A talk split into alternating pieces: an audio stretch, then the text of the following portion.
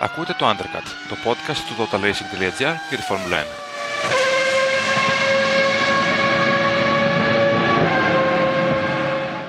Χαίρετε! Καλώς ήρθατε στο 17ο επεισόδιο του Undercut, της εκπομπής podcast του Total Racing ε, για το παγκόσμιο πρωτάθλημα της Φόρμουλα 1.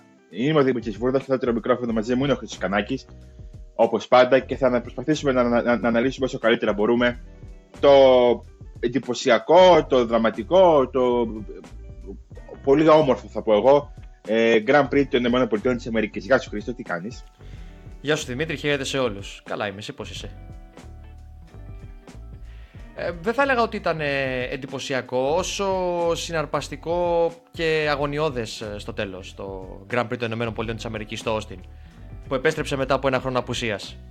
Ήταν ένας αγώνας στρατηγικής, πάνω Ξεκάθαρα. από όλα. Ναι. Ε, είδαμε, είδαμε πάρα πολύ, μια πάρα πολύ κλειστή μάχη ανάμεσα σε Hamilton και, και Verstappen ε, με τους δύο οδηγούς ε, να, μονο, να, μονο, να μονομαχούν πρακτικά ε, για την κατάκτηση της ε, νίκης στο Austin με τον, και τον Max Verstappen να βγαίνει νικητής.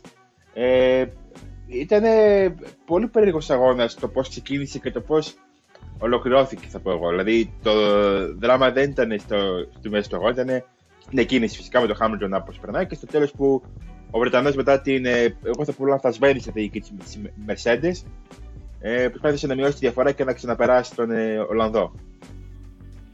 Αυτό είναι το σημείο κλειδί, Δημήτρη, που αναφέρεις ακριβώς. Το γεγονός ότι η Mercedes έβαλε πολύ γρήγορα τον Χάμιλτον μέσα. Μάλλον, πολύ γρήγορα, λάθος. Άργησε να βάλει τον Χάμιλτον μέσα για την πρώτη του αλλαγή στον 15ο γύρο. Η Red Bull ήταν, είχε κολλήσει ήδη από πριν πίσω από την Mercedes οι άνθρωποι της ομάδας ε, της, ε, ο Christian Horner και, ο, και όλοι οι υπόλοιποι εν πάση περιπτώσει αποφάσισαν να φέρουν τον Verstappen πιο γρήγορα μέσα για να κάνουν το λεγόμενο undercut. Τα κατάφεραν, η Mercedes για, για κάποιο περίεργο λόγο δεν απάντησε. Βλέποντας τον αγώνα χθες. Ε, θυμάμαι πως έλεγες ε, χαρακτηριστικά ότι η Mercedes θα δοκιμάσει κάτι διαφορετικό. Δεν συνέβη κάτι τέτοιο. Καθυστέρησαν σημαντικά προσπάθησαν να καλύψουν, ε, να καλύψουν το λάθος αυτό με μια πιο επιθετική στρατηγική στο τέλος. Ε, με, βάλαν το Χάμιλτον αρκετά αργά για τη δεύτερη του ε, αλλαγή, ε, ώστε να έχει φρέσκα ελαστικά στο τελευταίο κομμάτι του αγώνα όπου ο Verstappen ε, δεν, θα, δεν θα είχε τα ελαστικά του σε ανάλογη κατάσταση. Δεν τους έφταναν όμως οι γύροι που απέμεναν και εκεί χάθηκε ο αγώνας. Πήγε να κάνει η Mercedes ας πούμε κάτι αντίστοιχο με τη Red Bull στη Γαλλία, στο Paul Ricard. Που βέβαια εκεί πέρα η Red Bull ε, είχε δει τη στρατηγική της να πετυχαίνει και είχε νικήσει ο Verstappen κάνοντας ένα προσπέρασμα στο Hamilton δύο-τρεις γύρους πριν το τέλος. Ναι, αντίστοιχα ότι έκανε η Mercedes του Βαρκελόνη λίγους αγώνες νωρίτερα. Ε, σωστό. σωστό. Νο, νομίζω ότι το, το κλου για μένα είναι ότι ο Verstappen έκανε μια πάρα πολύ ε, όρημη οδήγηση. Δηλαδή, ε, ο Hamilton μπορεί να μην έχει την κατάλληλη στρατηγική, μπορεί η Mercedes λίγο να πιάσει και κάπως τον ύπνο. Ε, μην περιμένοντας το Άντρεκατ και αφήνοντας το Hamilton, μην αντιδρώντα μάλλον σωστά, όχι έγκαιρα, γιατί φαντάζομαι ότι το πλάνο ήταν αυτό να, να πάνε πιο, πιο μακριά από τη Red Bull για να, για να εκμεταλλευτούν τα πολύ πιο φρέσκα λασικά του στο τέλος ο Βρετανός. Πράγμα το οποίο έκανε. Ε, αλλά ε, πρώτον, νομίζω ότι δεν βάλε πάρα πολύ αργά. Μπορούσε να το βάλει δύο-τρεις γύρους πριν για να έχει χάμε το μεγαλύτερο περιθώριο στο τέλος του αγώνα. Ε, γιατί είδαμε ότι κρίθηκε σε τρεις γύρου η διαφορά και από ένα μικρό λάθος του Χάμιλτον στην ε, φουρκέτα της στροφής στην στροφή 10, την μεγάλη ευθεία, όπου στον πρώτο τελευταίο γύρο βγήκε λίγο πιο ε, ανοιχτά ο Βρετανός και έχασε ε, μισό, μισό δευτερόλεπτο. Πάτσε στα Marbles εκεί πέρα και, έχα, και έχασε την ε, ισορροπία το μονοθεσιό του. Έχασε περίπου μισό δευτερόλεπτο και αυτό ήταν κρίσιμο γιατί ε, παρότι ήταν ταχύτερος ε, αυτό το χαμένο μισό δευτερόλεπτο, δεν επέτρεψε να κάνει μια κίνηση στον τελευταίο γύρο του αγώνα, ας πούμε. Ε, και θα πω ότι ήταν νομίζω η πρώτη φορά φέτος που είδα τον Max Verstappen να, να αντιδρά τόσο καλά και τόσο σωστά και τόσο όρημα σε μια επίθεση του Χάμιλτον. Ναι, είτε είναι χαρακτηριστική η εμπειρία που δείχνει ο Verstappen πλέον. Ε, δεν έδειξε να προβληματίζεται σε καμία περίπτωση από το γεγονός ότι ο Χάμιλτον τον πλησίαζε με έναν ρυθμό της τάξης του ενός δευτερολέπτου στο γύρο. Ε, ήταν, έκανε και εξαιρετική διαχείριση των ελαστικών γιατί όπως είπαμε η Red Bull επέλεξε να μπει νωρίτερα τόσο στην πρώτη όσο και στη δεύτερη ε, στάση, στα pit ε, και δεν, δεν δεν, δεν έχεις να κατηγορήσεις για κάτι. Δεν μπορείς να βρεις κάποιο λάθος στην οδήγηση του Verstappen, ειδικά χθες. Είναι πολύ σημαντική η νίκη του αυτή. Μεγάλωσε το πρωτάθλημα του στη βαθμολογία, 12 βαθμοί, σε ένα πολύ κρίσιμο σημείο του πρωταθλήματος. Όλοι οι αγώνε η αλήθεια είναι από εδώ και πέρα θα είναι κρίσιμοι. Και ε, όπως και να έχει, ο Verstappen ε, κατάφερε και ψυχολογικά νομίζω χρειαζόταν αυτή τη νίκη. Είχε να κερδίσει από τον εντός έδρας αγώνα για εκείνον στο Zandvoort ε, πριν από περίπου δύο μήνες. Ε, και αυτή η νίκη μετά από και τις, μετά και τις δυσκολίες που αντιμετώπισε η Red Bull στην Τουρκία και σε άλλους αγώνες αλλά για διαφορετικούς λόγους είναι ό,τι πρέπει ε, και θα δώσει την κατάλληλη όθηση σε, αυτή τη, σε, αυτό το τελικό sprint του φετινού πρωταθλήματος. Ε, έτσι είναι και ε, εγώ θα πω ότι θα δώσω μια ακόμα παράμετρο ότι σε μια πίστα που είναι stronghold της ε, Mercedes και του Hamilton από το από τότε που, που μπήκε στο πρωτάθλημα. Δηλαδή, ο Hamilton κέρδισε τον πρώτο αγώνα και το 2012, κέρδισε τον τίτλο και το 2015 απέναντι στον Νίκο Ρόσμπεργκ, ε, κέρδισε άλλες τρεις φορές μετά. Και το 19 εκεί κλείδωσε τον τίτλο ναι, ναι, ναι, ναι. ο Χάμιλτον. Mm-hmm. Δύο φορές. Ε, ναι, αυτό θα έλεγα. Και κέρδισε άλλες τρεις φορές ε, από, το, από το 2015 και μετά. Κέρδισε και το, και το 2014. Είναι μια πίστα που ο Χάμιλτον πάει παραδοσιακά πολύ καλά και το ότι κέρδισε ο Verstappen και η Red Bull σε αυτήν ακριβώς την, ε, την ε, πίστα ε, δείχνει ότι έχουν ένα μονοθέσιο το οποίο είναι, αν όχι ταχύτερο της Mercedes, τουλάχιστον είναι πάρα πολύ κοντά και ακόμα και στα ίσια. Ε, τώρα η Red Bull έχει δύο αγώνες... Δημήτρη, συγγνώμη, ναι, ναι. συγγνώμη για αυτή τη διακοπή. Χθες δεν έχω την αίσθηση ότι η μάχη κρίθηκε στην διαφορά ρυθμού ανάμεσα στις δύο ομάδες, όσο στην διαχείριση των ελαστικών. Οι υψηλές θερμοκρασίες στο Austin, τόσο στον αέρα όσο και στην άσφαλτο, ε, και η μεγάλη φθορά που είχαν τα ελαστικά. Είχαμε τις Είχαμε τις μεσαίε γόμες, ας πούμε, της Pirelli. Δεν είχαμε ούτε τις πιο σκληρές επιλογές, ούτε και τις πιο μαλακές. Είχαμε την C2, τη C3 και τη C4. Είδαμε λοιπόν ότι τα ελαστικά, ειδικά η μέση γόμα ε, και η μαλακή που δεν χρησιμοποιήθηκε βέβαια στον αγώνα, ε, φθύρονταν υπέρμετρα και γι' αυτό είδαμε και δύο pit stop που δεν θυμάμαι πότε είναι η τελευταία φορά που είδαμε δύο pit stop και, ήταν, ε, και φερούνταν η minimum στρατηγική, ας πούμε, η βασική στρατηγική για κάποιον αγώνα. Έστω πολύ νομίζω. Ναι, ναι, έχεις δίκιο, έχεις δίκιο. Αλλά ε, εκεί ήθελα να καταλήξω ότι κρύφτηκε στα ελαστικά νομίζω χθες. Όχι τόσο και στη στρατηγική εννοείται και όχι τόσο στον απόλυτο ρυθμό των ομάδων. Ε, αν θέλουμε να συγκρίνουμε. Όχι, αυτό λέω ότι, ότι επειδή ο ρυθμό των ομάδων είναι πάρα πολύ εισάξιος, ας πούμε. Ε, δεν υπάρχουν μεγάλες διαφορές. Δηλαδή, στο πρώτο κομμάτι του αγώνα, ο Verstappen έμενε με άνεση κοντά στο Hamilton, καταλαβαίνοντα φυσικά και το, και το DRS. Ε, αυτό που θέλω να, να, να, να σχολιάσουμε λίγο είναι η εξέλιξη που έχει στην, στην βαθμολογία αυτή η νίκη. Γιατί με δύο αγώνες σε Μεξικό και, και Βραζιλία που θεωρητικά βολεύουν και τα Verstappen και τη Red Bull που έχουν πετύχει πολύ μεγάλες νίκες εκεί πέρα τα προηγούμενα χρόνια της κυριαρχίας της Mercedes. Δεν ξέρω αν δούμε κάτι αντίστοιχο με αυτό που είδαμε στο, στο Austin. Δηλαδή και η Mercedes να απαντάει. Ε, αν, θα, αν, αν θα μου ζητούσες ας πούμε, να στοιχηματίσω σε ποιον από τους δύο αγώνες, σε Μεξικό ή Βραζιλία, θα δούμε κάτι τέτοιο να συμβαίνει, θα έλεγα όσο περίπου και να σου φανεί στη Βραζιλία και όχι τόσο πολύ στο Μεξικό. Για κάποιο λόγο τη, τη Mercedes στη Βραζιλία την περιμένω πάρα πολύ καλή και το Hamilton. Ε, αλλά δεν είναι απίθανο. Είναι, είναι μια χρονιά ανατροπών φέτος. Το έχουμε αναφέρει πολλάκι σε αυτό. Πολλάκι με δύο λάμδα, έτσι, και γιώτα. Ε, το έχουμε αναφέρει πολλάκι σε αυτό ε, στα undercut ε, φέτος. Ε, και θα πω και ένα τελευταίο ότι υπάρχει ακόμα μια, ένα πολύ μεγάλο ερωτηματικό για την αξιοπιστία του κινητήρα της Mercedes, έτσι. Ναι, ε, βάση, το λες αυτό με βάση τα προβλήματα που αντιμετωπίζει ο Μπότας έτσι, και τις ε, συνεχόμενες αλλαγές ε, στη μονάδα ισχύως, στη μονάδα ισχύως του που κάνει η ομάδα του. Ε, εντάξει, ε, θα είναι ό,τι χειρότερο θεωρώ για τον Χάμιλτον να αντιμετωπίσει ζητήματα αξιοπιστίας στους τελευταίους αγώνες. Είναι είναι, κατάρα, είναι κάτι σαν κατάρα αυτό το πράγμα και σε καμία περίπτωση δεν θέλουμε να κρυθεί ένα πρωτάθλημα από μηχανικές βλάβες. Ε, το έχουμε δει να συμβαίνει αυτό στο παρελθόν και σίγουρα ε, δεν, είναι, δεν, είναι και ότι, δεν είναι το πιο ευχάριστο ανεξαρτήτως, ε, ανεξαρτήτως της πλευράς που υποστηρίζεις. Ερώ, τώρα μπαίνουμε στα rapid fire. Έτσι. Ε, λοιπόν, πιστεύεις ότι υπάρχει, υπήρχε άνθρωπος που έβλεπε τον αγώνα και βαρέθηκε περισσότερο από τον Σάρλ Leclerc; Όχι, όχι, ήταν ε, ο ορισμός του μοναχικού αγώνα. Δεν απειλήθηκε ούτε από. Δεν μπορούσε να απειλήσει προφανώς μπροστά. Ε, ούτε απειλήθηκε και πίσω, από πίσω. Ε, είναι. Ε, δεν, θα, δεν, θα, έλεγα, δεν θα έλεγα ότι. Θα τον χαρακτηρίσει μάλλον ως μοναχικό άλογο. αν θα μπορούσαμε να Ναι. το πούμε έτσι. Αυτό μου έρχεται σαν πρόχειρα, πρόχειρα σαν χαρακτηρισμός. Αλλά δεν είναι κακό ότι. Ε, δεν μπορείς να θεωρήσεις κακό κακή μια επίδοση, ε, της τέταρτη, την, τε- την επίδοση της τέταρτης θέσης του ε, ανεξάρτητα αν είχε μοναχικό αγώνα ή όχι. Είναι δείγμα της ταχύτητας της Ferrari και του πλεονεκτήματος έναντι της McLaren σε αυτόν τον αγώνα που δεν το περιμέναμε νομίζω. Ε, ναι, φυσικά. Ε, τώρα, για να περάσω λίγο και στη McLaren, το προσπέρασμα του Ρικιάρντο στη Sainz νομίζω ότι έσωσε ε, τον αγώνα για την, Μα- για την McLaren.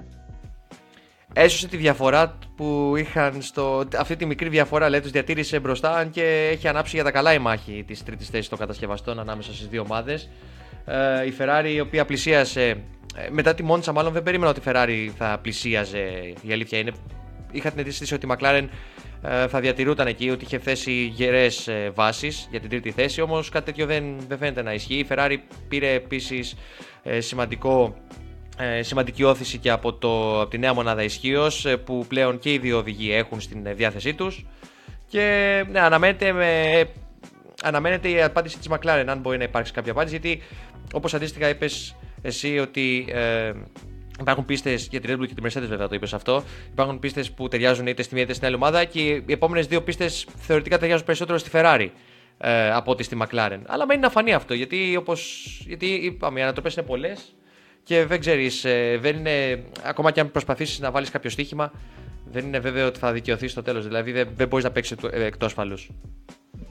Τώρα μια ερώτηση που δεν πρέπει να της θα την κάνω. Ήταν η Alfa Romeo η έκτη καλύτερη ομάδα στο Austin. Ναι, ήταν η, καλύτε... η έκτη καλύτερη ομάδα στο Austin. Απλώς ο Κίμι Ράικονεν στο τέλος του αγώνα τα πέταξε όλα στα σκουπίδια με αυτή την υπερστροφή που είχε εκεί πέρα στο πρώτο sector και έχασε τον έλεγχο του μονοθεσίου του. Ήταν πιο, γρήγορος, ήταν πιο γρήγορη από την Aston Martin η Αλφα σε αυτόν τον αγώνα Δημήτρη. Και από την Alpine εννοείται, για την Alpine όμως θα συζητήσουμε μετά για άλλο λόγο.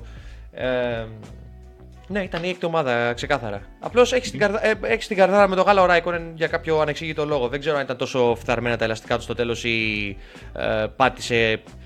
Έχα...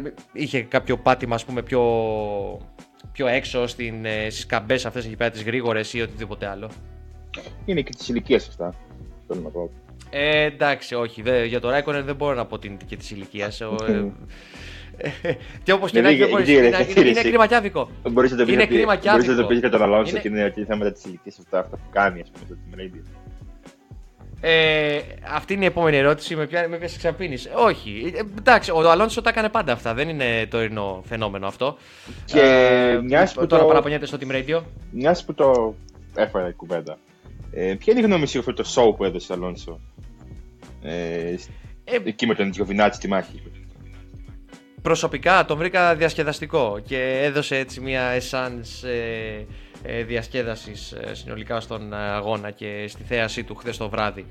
Ε, από εκεί και πέρα ε, γέλασα πάρα πολύ επίσης και με την ε, επικοινωνία της Αλπίν με, την, ε, με, τον, Μάι- με τον Μίκαελ Μάση ε, σχετικά με την κίνηση του Αλόνσο να περάσει τον Τζιοβινάτσι αφού πριν ο Ράικορεν σύμφωνα με τον Αλόνσο τον είχε περάσει εκτός αγωνιστικής γραμμής είχε, είχε, είχε αρκετή πλάκα εκεί η συγκεκριμένη επικοινωνία ε, έδωσαν ε, έτσι μια essence βα- διαφορετική ε, και μας έκανε ας πούμε, να, α- να αποφορτιστούμε λίγο σε σύγκριση με την ε, μάχη που εκτιλήσονταν ε, μπροστά για την πρωτιά. Εγώ το βρήκα λίγο, λίγο γελίο, έχω να σου πω. Γελίο! Δηλαδή, ναι, μου φάνηκε πολύ ξεκάθαρο ότι τα δύο συμβάντα ήταν εντελώς διαφορετικά. Είναι ο Φερνάντο Αλόνσο. Ε, έχει, τε- έχει αυτές τις αντιδράσεις όπως προανέφερα. Δεν μου κάνει καμία εντύπωση. Εγώ τον βρήκα διασκεδαστικό και τελειώνουμε εκεί. μόνο- Και τελειώνω εκεί. Δεν έχω να προσθέσω κάτι άλλο. Όπως ε, όπως βρήκα πολύ αστείες προσωπικά τις δηλώσεις που έκανε μετά το τέλος του αγώνα. Που ανέφερε ότι έχουν random κανόνες και ότι θα κάνει κακό λέει στο show, στη Φόρμουλα 1 στην Αμερική, όλο αυτό. Που ε, δεν νομίζω ότι ε, παρά- υπήρχε παράπονο από του θεατές για αυτό που είδαν χθες. Ε, ναι, κοίταξε, είτε, είτε, θα, είτε θα διασκεδάζεις όπως είπα, είτε θα, ε, θα ακούς με στοικότητα τα όσα λέει ο Αλόνσο. Δεν, ε, δεν έχω να προσθέσω Ναι. κάτι παραπάνω. Λοιπόν, στο, στο τελευταίο θέμα, ας πούμε, του χθεσινού αγώνα, να σχολιάσουμε λίγο του αγώνε του νούμερο 2 οδηγών. Ναι, ναι. Γιατί ε, νομίζω ότι ο, ο Σέρχιο Πέρες με όλα τα προβλήματα που είχε, ήταν άρρωστος, είχε γα- γα- γαστροντερίτιδα, ε, ήταν, ε, δεν, είχε, δεν είχε που δεν ξέρω πώς συμβαίνει σε οδηγούς που έχουν θέματα υγείας, αλλά δεν είχε το, πάλι το, ε, το, το σύστημα της ενυδάτωσης, δεν έπαιρνε νερό ε, για κάποιο λόγο. Ε, ε, Πρώτα στο τερμάτισε τρίτο, έχασε πάρα πολύ χρόνο στο τελευταίο στήντο που έλεγε ότι δεν μπορούσε να δει καλά, ότι ζαλιζόταν, ότι είχε πέσει πολύ χαμηλά η πίεση του στο φυσικό από την αφυδάτωση. Ε, νομίζω είναι ένας πολύ, πολύ καλός ρόλο για τον, για τον Πέρες, σε αντίθεση με αυτό του Μπότας. από πού να ξεκινήσω, από τον Πέρες. Για μένα είναι οδηγό του αγώνας χθες. Συμφωνείς αυτό, Ναι. Δημήτρη; Θα πούμε, έχουμε και το 5 μετά βέβαια, αλλά εντάξει, για μένα είναι ο οδηγός, ο οδηγός του αγώνα ο Πέρες χθες. Γιατί ε, επανέφερε και την ομάδα του μεταξύ άλλων και στο παιχνίδι του κατασκευαστών. Η Red Bull μείωσε τη διαφορά από τη Mercedes και είναι ανοιχτά τα πράγματα 23 και εκεί. βαθμούς. Ε, Ναι, αρκε, αρκετά σε σύγκριση με προηγούμενους αγώνες όπου παρότι ο Verstappen τερμάτισε μπροστά, ο Πέρες είχε κακούς τερματισμούς. Ε, και είναι ήρωας που αγωνίστηκε σε αυτές τις συνθήκες της ζέστης. Ε, γιατί, είχε, ε, γιατί χθες η θερμοκρασία στο την έφτανε τους 30 βαθμούς περίπου στον αέρα. Με αρκετή υγρασία κιόλας. Ε, ναι, είναι ηρωική προσπάθεια και η καλύτερη του εμφάνιση φέτος ε, σε αγώνα. Δεν μπορείς, θα μου πεις, κέρδιζες στο Μπακού. Ναι, στο Μπακού κέρδισε επειδή ο Verstappen είχε το κλατάρισμα και ο Χάμιλτον ε, ενεργοποίησε το Magic Break στην επανεκκίνηση. Αλλά ήταν, ε, ήταν ε, καθ' όλη τη διάρκεια, ήταν το πιο ε, γεμάτο τρίμερό του στη σεζόν φέτος. Και ήρθε την κατάλληλη στιγμή για την ομάδα του. Μμ. Ε, Οπότε χάθηκε κλασικά ε, μετά από την ποινή που, ε, που είχε λόγω αλλαγής της, ε, του. Τι άλλαξε, θύμισε μου Δημήτρη, γιατί. δεν- δεν- τι, τι άλλαξε στη μονάδα ισχύως του; Τον κινητήρα εσωτερικής καύσης. Το- α, Μπράβο, άλλαξε για άλλη μια φορά το κινητήρα εσωτερικής καύσης. Έχουμε δει ότι ο Μπότας, με εξαίρεση τη Μόντσα, όπου ξεκίνησε τελευταίος και έκανε τον καλύτερο του αγώνα στη σεζόν, ε, πριν την Τουρκία. Ε, όποτε ξεκινάει πιο πίσω και στην αρχή του αγώνα ίσως αποσυντονίζεται από κάποια μάχη, τον περνάνε, ξέρω εγώ, κάποιοι οδηγοί που είναι πιο αργοί από εκείνον, ε, χάνεται. Α πούμε, στην εκκίνηση τον πέρασε και ο Τσουνόντα, τον πέρασε και ο Γκασλή στη συνέχεια. Ο Γκασλή ε, διατηρήθηκε μπροστά του μέχρι και το σημείο που εγκατέλειψε λόγω βλάβης στην ανάρτηση της Αλφα Τάουρι. Ε, είναι να απορρίσει ώρες ώρες δηλαδή με το πώς χάνεται αυτός ο άνθρωπος. Είναι κάτι που έχεις αναφέρει πολύ εύστοχα σε κάποια από τα προηγούμενα undercut το ότι η ψυχολογία του Βάλτερ Bottas είναι από τα πιο εύραυστα πράγματα που υπάρχουν στον κόσμο αυτή τη στιγμή. Ε, και νομίζω αυτή είναι η That's the case ε, για άλλη μια φορά. Μμμ, μμμ. Ωραία. Ε, τώρα, εκτό από τον Πέρε, συμφωνούμε και με τον οδηγός του αγώνα, ε, και του δύο πρώτου, τον Verstappen και τον Hamilton, θέλω να μου πεις τους άλλους δύο που έχεις στο top 5 σου. Λοιπόν, είπαμε Verstappen, Hamilton και Perez, έτσι. Τους άλλους δύο που έχω στο τέτοιο είναι στο top 5. Θα πω τον Ρικιάρντο λόγω της προσπέρασης που έκανε Μμμ. α, στον Sainz στη, στον πρώτο γύρο του αγώνα. Μμμ. Στον πρώτο ή στο δεύτερο ήταν, στον πρώτο γύρο του αγώνα. Και μετά για να κλείσω την πεντάδα θα, θα αναφέρω τον, τον Leclerc. Μόνο και μόνο γιατί ε, είναι επιτυχία για τη Ferrari να είναι σταθερά τρίτη ομάδα και να μην απειλείται από τη McLaren ή κάποια άλλη ομάδα του midfield. Αν κρίνουμε, αν, τη, αν λάβουμε υπόψη που βρισκόταν η Ferrari πέρσι, έτσι. Εγώ θα δώσω τον τίτλο της καλύτερης ομάδας ε, στη Red Bull. Έτσι, με Verstappen Hamilton και Πέρε στην τριάδα Ναι, ναι. μου. Θα βάλω και τον Leclerc για αυτό που είπες, αλλά αντί για το Ρικάτο θα βάλω τον Sebastian Vettel. Γιατί; Γιατί ξεκίνησε πολύ πίσω, έκανε πολύ διαφορετική στατική από όλους τους υπόλοιπους και μπήκε στους βαθμούς. Μπήκε στους βαθμούς επειδή ο Ράικονεν έχασε τον έλεγχο του μονοθεσίου του. Πιστεύω ο ότι Vettel. θα τον έφτιανε ούτως ή άλλως όμως. Δεν νομίζω ότι θα μπορούσε να τον περάσει ο Φέτελ. Εν πάση περιπτώσει, αυτή είναι η άποψή μου έτσι. Ναι, ναι. Τώρα για το, χειρο- για, το, για το χειρότερο οδηγό, νομίζω είναι Μμ. πάρα πολύ εύκολο. Θέλω να δω τι θα πεις τώρα εδώ πέρα. Νομίζω είναι πάρα πολύ εύκολο. Α, ναι, μαζέπιν. Ναι. Μαζέπιν. Ναι, Θα- ναι, εντάξει, θα, εντάξει. θα, αυτό πω, ήταν... θα πω αυτό που σας είπα και, και χθες. Ο Νικήτη Μαζέπιν δραμάτισε 87,5 δευτερόλεπτα πίσω από τον Νίκ Σουμάχερ. Από τον Μίξου Μάχερ, ο οποίος ήταν άλλος δύο γύρους πίσω από τον πρωτοπόρο ή ένα γύρο Δύο τερμάτισε. γύρους, Νομίζω δύο ένα γύρους, γύρο δι- έφαγε ο έφαγε- Σουμάχερ. έφαγε δεύτερο Α, και δύο τέταρτο γύρους. αγώνα που μείωσε λίγο Χάμιλτον. Ναι, ναι, ναι, που, κα- που πήγε, να, πήγε να γίνει εκεί πέρα και Λοιπόν. να, πήγε να προκαλέσει μια αναταραχή στο Verstappen. 87,5 δευτερόλεπτα Ναι, πίσω από τον Νίκ ναι. Σουμάχερ. Ο Λάντο Νόρι στην 8η θέση. Εντάξει, αυτό- Ο Λάντο Νόρι στην 8η θέση. ναι. Ε, που ίσως το χειρότερο του φετινού αγώνα με βάση την απόδοση του teammate του, έτσι. Αδιάφορος Ναι, ναι. ήταν. Αδιάφορος ήταν. Αδιάφορος. Τερμάτισε 84 δευτερόλεπτα πίσω από το μάτι Verstappen. Δεν χρειάζεται να πω κάτι άλλο, πιστεύω. Ναι, λοιπόν, ε, ναι, εγώ θα πω ότι, εγώ θα πω ότι αυτό είναι εξευτελισμός. Γιατί Χάς, για το Μαζέπιν, δε- ο- γιατί το Μαζέπιν δεν νομίζω ότι τον ενδιαφέρει ε, τι πιστεύουν οι υπόλοιποι για εκείνον εφόσον βάζει τα ωραία του λεφτάκια στη Χάς και διατηρεί τη θέση του. Όμως υποτίθεται ότι η ομάδα του τον στηρίζει, του έχει δώσει νέο αρχιμηχανικό, τον, ε, του έδωσε τον αρχιμηχανικό, ε, τον αρχιμηχανικό γενικότερα για τις δραστηριότητες της ομάδας στην πίστα, τον έδωσε για περισσότερη υποστήριξη ε, και αντί να βελτιώνεται ο Μαζέπιν μάλλον ε, φθήνει η παρουσία του ας πούμε στην ε, ομάδα. Δεν ξέρουμε τι συνέχεια θα έχει αυτό μέχρι το τέλος της σεζόν και πόσο χειρότερο, αν μπορεί να υπάρξει, χειρότερο από αυτό μπορεί να γίνει, μπορεί να γίνει η παρουσία Ήτανε- του στη Haas. Σίγουρα ξεκάθαρα από τους χειρότερου αγώνες που έχει κάνει ο οδηγό της Φόρμουλα 1 φέτος, οπωσδήποτε. Και τις Ε, τις και περισσότερε. γενικά, ε, θυμίζει, θυμίζει, θυμίζει αυ- αυτό, λίγο. θυμίζει, αυτό θυμίζει, συγγνώμη τώρα, Alex Young, ε, θυμίζει Ζαν Ντενίς Ντελατράζ, ε, θυμίζει, τι άλλο να σου πω τώρα, Λαβάτζι και κάτι, τε- κάτι Ιταλούς οδηγούς που τρέχανε σε ομάδες όπως η Pacific, η Minardi τη δεκαετία των 90. Για να μην πω Yuji Ide και αυτά, γιατί εντάξει, ο Yuji Ide τουλάχιστον μας έδωσε και λίγο θέαμα. Ο Μαζέπιν δεν κάνει και τίποτα απολύτως, απλώς Δεν κάνει περιφέρεται και στην λάθη. πίστα. Σημαντικό. λοιπόν. Ναι, νομίζω ότι οπότε πάει, οπότε πάει πιο, πιο συντηρητικά έτσι. Λοιπόν, τώρα για τη χειρότερη ομάδα. Εντάξει, δεν νομίζω ότι υπάρχει. Τίθεται. Ναι, σε αυτό συμφωνούμε. Σε αυτό συμφωνούμε, το έχουμε πει από χθες. Είναι η Αλπίν. Ε, ο χειρότερος του αγώνας φέτος ήταν ε, ομολογουμένος Δημήτρη. Και είναι τυχερή που δεν τους τύχησε. Γιατί, γιατί έλειψε και, και ο Πιέρ Γκασλί. Οπότε θα ήταν λογικά εκεί κοντά στο, στον Νόρις και στον ε, ε, Σάινς, Οπότε η διαφορά έμεινε στους 10 βαθμούς. Έτσι.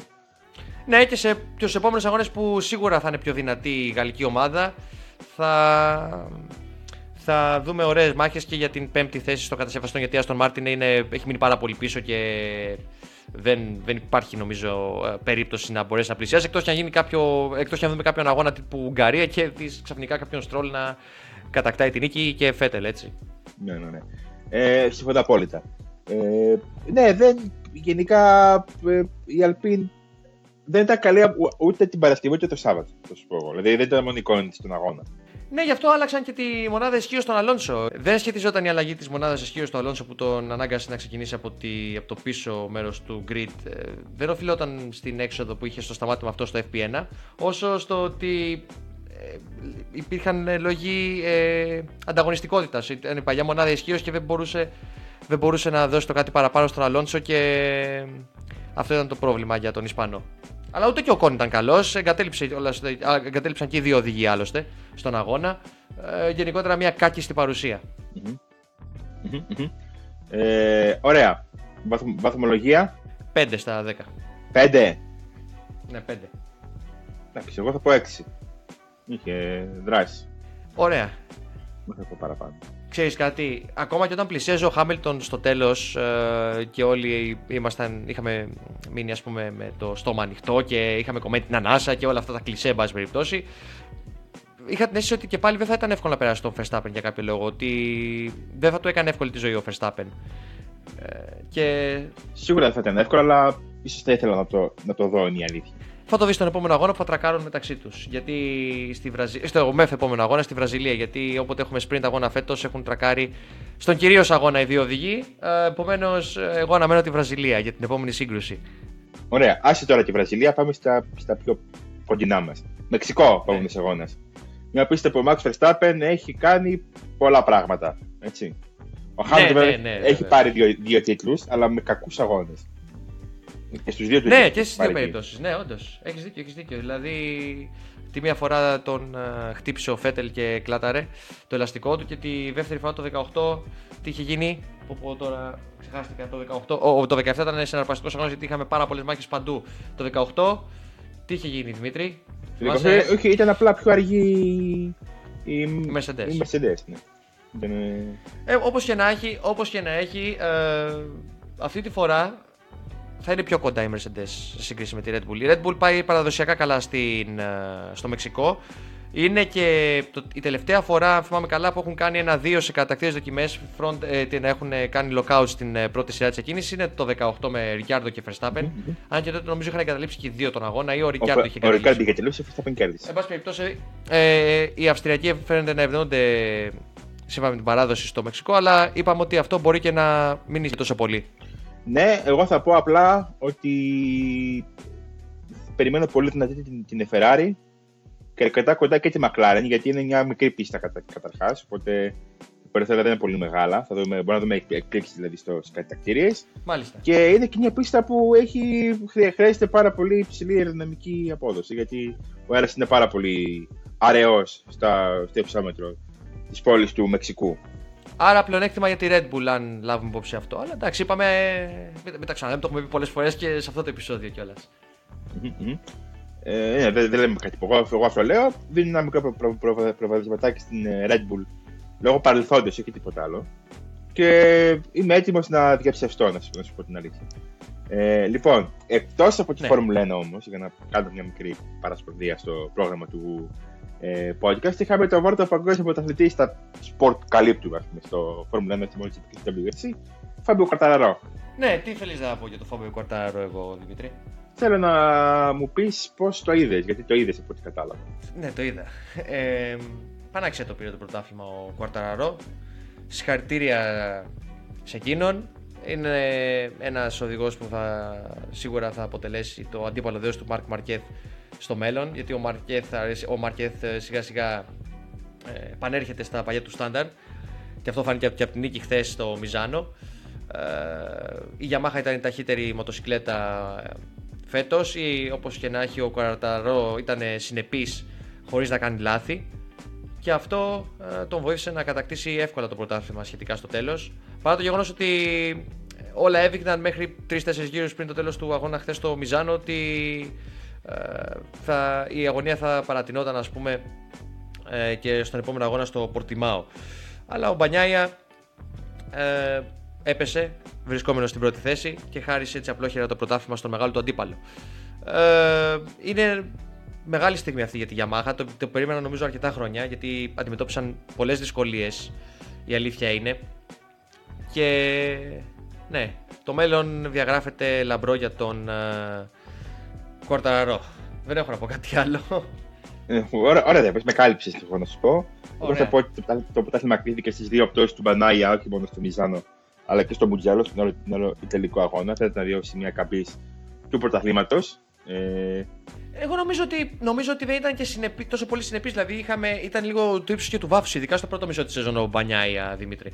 Ε, εγώ θα πω το, το αντίθετο, ότι ο Μπανάια έκανε ό,τι μπορούσε, αλλά ήταν εντυπωσιακή η συνέπεια του Καρταραρό. Δηλαδή ε, δεν ήταν ότι ο Μπανάια ήταν ασυνεπής, όσο ότι ο Καρταραρό ε, τελείωσε τον αγώνα, τελείωσε τους πρώτους αυτούς 18 αγώνες του πρωταθλήματος χωρίς να κάνει ούτε ένα λάθος. Δεν έκανε σε αγώνες, δεν έχει κάνει το παραμικρό λάθος. Είναι εντυπωσιακό. Αυτό θα πω εγώ. Ναι, και μπορείς να πεις, ας πούμε, ότι ο μόνος κακός του αγώνας, αν μπορείς να, το, να τον εκλάβεις ως τέτοιο, είναι αυτός που, έχει το, που αντιμετώπισε το θέμα με τον αγκώνα με του. Με το χέρι του, ναι. Στην ε, Χερέθ. Με το χέρι του, στο... Στη Χερέθ. Μόνο αυτός. Αλλά και αυτός ήταν, ήταν ιατρική λόγη δηλαδή, που έμεινε πιο πίσω στο τέλος. Δεν είχε να κάνει με την απόδοση του. Επομένω, ναι. ναι, ναι. Είναι, θα είναι θα είναι όπως και να έχει φετινή σεζόν μάθημα για τον Μπανιάια και θα επιστρέψει και αυτός δρυμύτερο. Είναι και αυτός ένας εξαιρετικός αναβάτης. Ε, και μελλοντικός πρωταθλητής mm-hmm. και εκείνος.